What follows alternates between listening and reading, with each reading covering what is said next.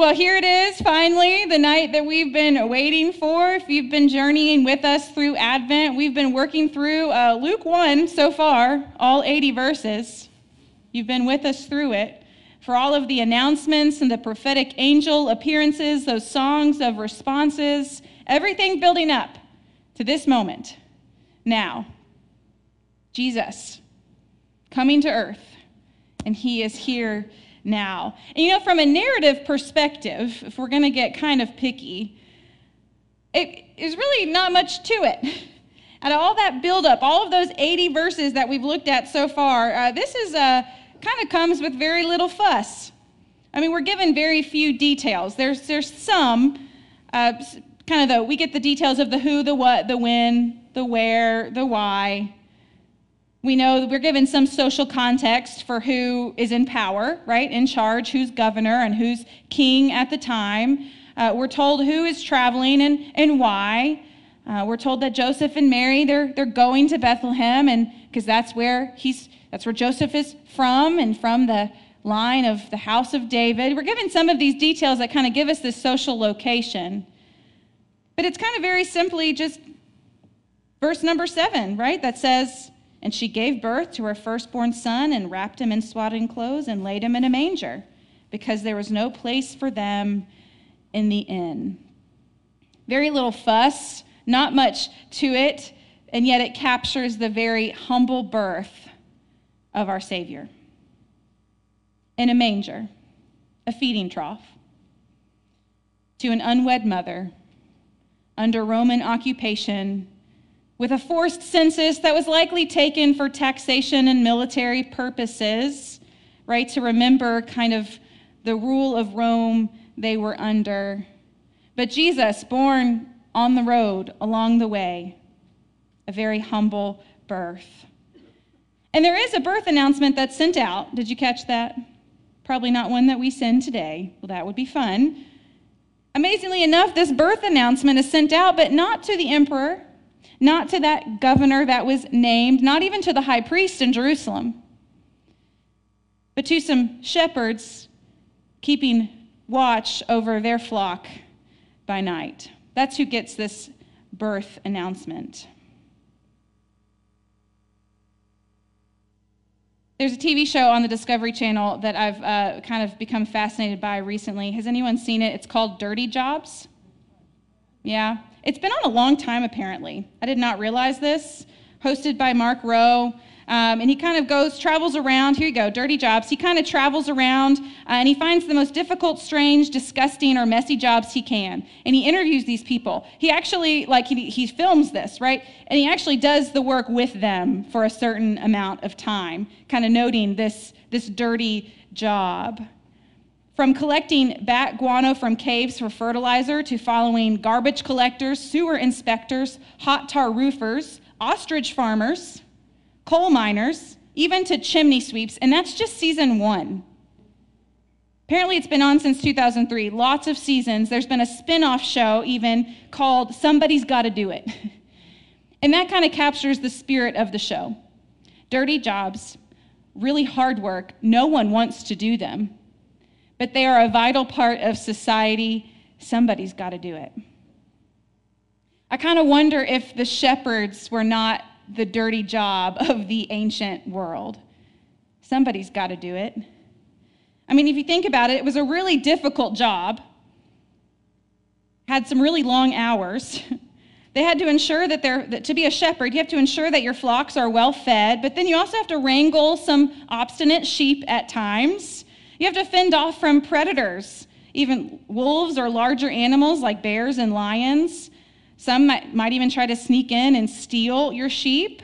This is probably why the shepherds were awake on that night. If they weren't before the angels arrived, they definitely were afterwards. But it's likely that they were awake because they were working in shifts with their sheep and their flock by night. There'd even if there was a makeshift enclosure that the sheep might stay in for a night, they would lay their body over the entranceway to protect them from anything that might come in. If you remember from the Gospel of John, when Jesus says, "I am the gate, As a shepherd, that's what he's referring to, the shepherd that would lay his body over the opening of this enclosure to protect and guard the sheep within. Shepherds were nomadic, often living apart from society, wandering around and guiding them to different pastures for feeding, practically living outside full-time with their sheep. And because of this, it was often single sons of peasant farmers who would become shepherds because they would need someone to keep their sheep for them. But it really needed to be a separate profession from full-time farming, so it's the single sons that they send out to the fields for supervision of the flocks. So at first it was a hard job, probably a rather dirty job, full-time, but also it wasn't very well respected by society. In fact, it was a despised occupation at the time. Just a few historical accounts I read, here are some of the things that people thought about shepherds at the time. They were scorned as shiftless and dishonest people, even sometimes called thieves, because they allowed their flocks to graze on other people's property. They were poor, they were illiterate, they were thought to be dishonorable, because if they weren't single sons of peasant farmers, if they did have a family, they couldn't be at home at night to protect their women and their family. They likely didn't own land. They would have been hired out for wages, which would have made them peasants, maybe like their family in peasant farming. But that would have made them very much toward the bottom of the scale of power and privilege. I want you to hear that they were outcasts of polite society. Ranked together with other maybe dirty jobs, somebody's got to do it, nobody wants to, like sailors or butchers or camel drivers. That was a fun thing I read. They were ranked among camel drivers and other despised occupations. They were lowly shepherds. Maybe the only significance that they might have had any value in the community would have been of what they could have produced, right? The commodity of sheep for wool and meat and milk, especially as it got closer to Passover. Everybody wants a lamb then, but that would have been their only value.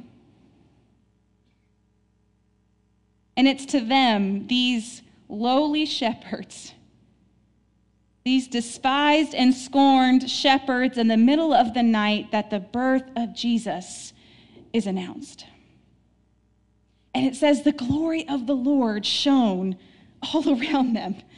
So it starts with just one angel, likely Gabriel. We're familiar with him by now, but then he's joined with a whole multitude of heavenly hosts. I mean, I just picture the whole night sky being lit up around them.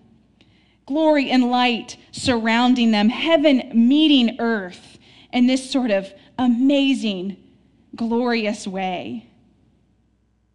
Let it be noted here that heaven meets earth then in sort of obscure places.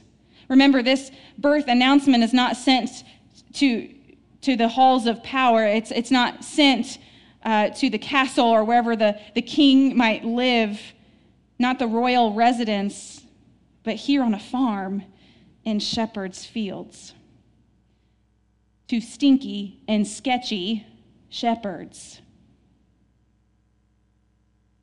I love this quote by Jen Hatmaker that says that he would come to us poor, born to a young girl with no accolades in a manger attended by shepherds, that he bypassed the palace where he rightly belonged as king and placed himself in the margins, his very birth explaining his kingdom.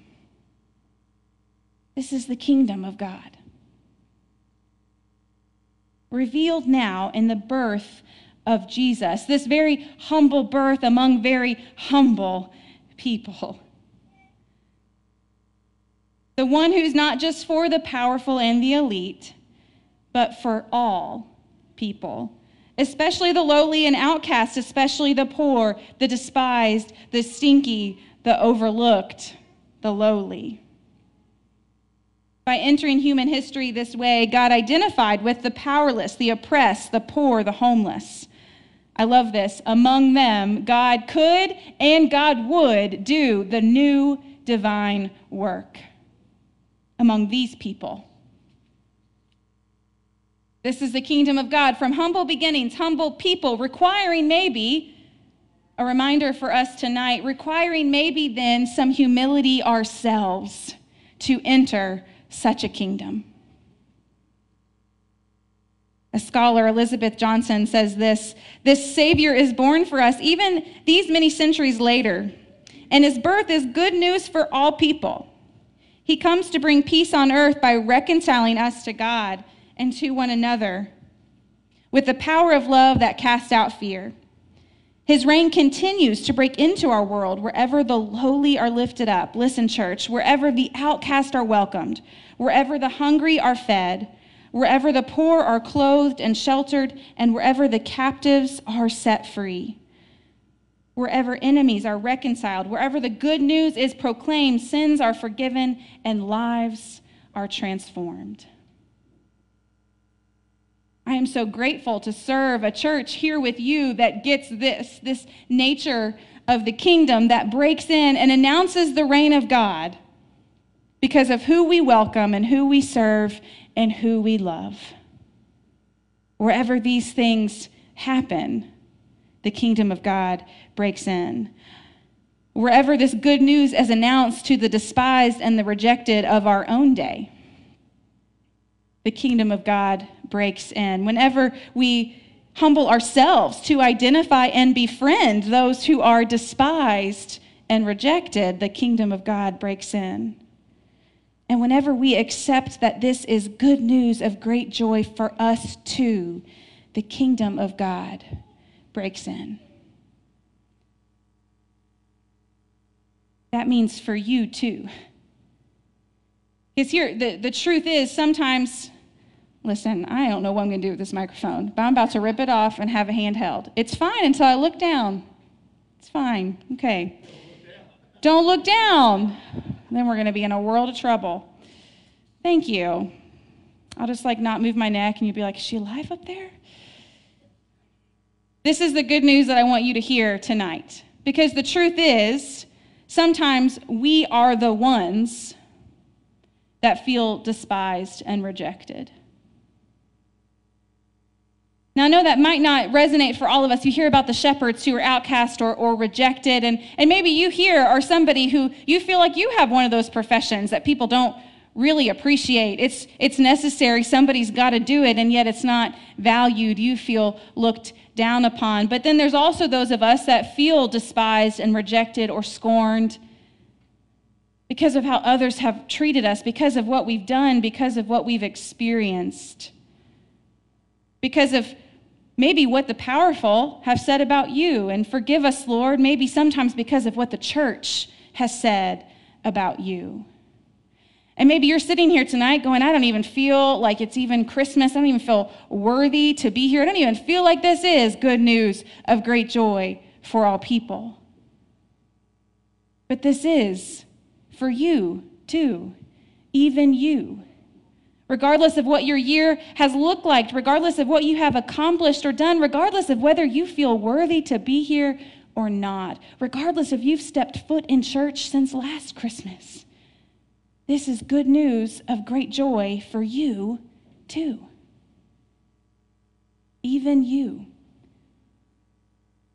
I love this. You'll hear often that Christmas is about family. Yes, it's about the unique moment in history when God asked an unwed young woman to give birth to a child who would create a family of God, not defined by biology, race, or gender, or social status. What good news for the lonely and for the forgotten. Good news of great joy for all people, regardless of who you are, or what others say about you, or where you've been, or what you've done. This is the abundant nature of God's grace and kingdom revealed to us tonight in the birth of Christ and our Christmas story. And it's also revealed to us year-round every time we approach the communion table together as hungry sinners on this journey together, knowing that on our own there's not much we can do to earn or deserve this love or grace, but it's simply because of the love of Christ who came down at Christmas and offers himself to all of us here, all of us, all people. This is a table where all are invited and welcome to come as you are, to receive a gift of grace. It's a table where we celebrate that God is claiming and choosing and loving us. It's a table where we celebrate that heaven comes down and meets earth in obscure places. And sometimes at a table. And sometimes at a table here at our church where we can celebrate together. So tonight we do have this honor and this privilege to approach this table together, to celebrate this truth of this Christmas story. No matter who you are or where you come from, if you're like the despised and stinky shepherds, if you're like the scared and single Mary, God is reaching down to us now through Christ, first in the manger, then later through the cross, and finally in the promise of our resurrection with Christ one day. This table is for you, for all of us, even you, even if you haven't been here before. You are welcome here. And in honor of Christmas Eve, I'm going to invite you to pray the words of our Great Thanksgiving with me. And traditionally, they actually start with a prayer of confession. And we don't always say this together, but I thought on Christmas Eve, when we think about the humble birth of our Savior, announced among very humble people, who requires in his great kingdom to enter through such humility. To imitate the humility of Christ, actually we're called to do. What a lovely way it would be to prepare our hearts as we approach this table by praying together this prayer of confession. So church, I'm going to say this, and then your words will be in green. Christ our Lord invites to his table all who love him, who earnestly repent of their sin, and who seek now to live in peace with God and with one another. Therefore, church, let us confess our sin before God and one another. Merciful God, we confess that we have not loved you with our whole heart. We have failed to be an obedient church. We have not done your will. We have broken your law. We have rebelled against your love. We have not loved our neighbors, and we have not heard the cry of the needy. Forgive us, we pray. Free us for joyful obedience through Jesus Christ our Lord. Amen. Hear the good news. Christ died for us while we were yet sinners. That proves God's love toward us. In the name of Jesus Christ, you are forgiven. Glory to God. Amen. The Lord be with you. Lift up your hearts. Let us give thanks to the Lord our God. It is right and a good and joyful thing, always and everywhere, to give thanks to you, Almighty God, creator of heaven and earth. You created light out of darkness and brought forth life on earth. You formed us in your image and breathed into us the breath of life. When we turned away and our love failed, your love remained steadfast. You delivered us from captivity, made covenant to be our sovereign God, and spoke to us through your prophets. In the fullness of time, you gave your only Son, Jesus Christ, to be our Savior. And at his birth, the angels sang, "Glory to you in the highest, and peace to your people on earth." And so with your people on earth and all the company of heaven, we praise your name and join their unending hymn. Holy, holy, holy Lord, God of power and might, heaven and earth are full of your glory. Hosanna in the highest. Blessed is he who comes in the name of the Lord. Hosanna in the highest. Holy are you and blessed is your Son, Jesus Christ. As Mary and Joseph went from Galilee to Bethlehem, and there found no room, so Jesus went from Galilee to Jerusalem and was despised and rejected. As in the poverty of a stable Jesus was born, so by the baptism of his suffering, death, and resurrection, you gave birth to your church, delivered us from slavery to sin and death, and made with us a new covenant by water and the Spirit. as your word became flesh, born of a woman, on that night long ago. So on the night in which you gave yourself up for us, Christ took bread, gave thanks to you, gave it to his disciples, and said, "Take and eat. This is my body, which is given for you. Do this in remembrance of me." And when the supper was over, he took a cup. He gave thanks to you. He gave it to his friends, and he said, "Drink from this, all of you. This is my blood of the new covenant that's been poured out for you, even you, and for many, for the forgiveness of sins. Do this as often as you drink it in remembrance of me." And so in remembrance of these, your mighty acts in Jesus Christ, we offer ourselves in praise and thanksgiving as a holy and living sacrifice in union with Christ's offering for us, as we now proclaim together the mystery of faith. Christ has died. Christ is risen. Christ will come again.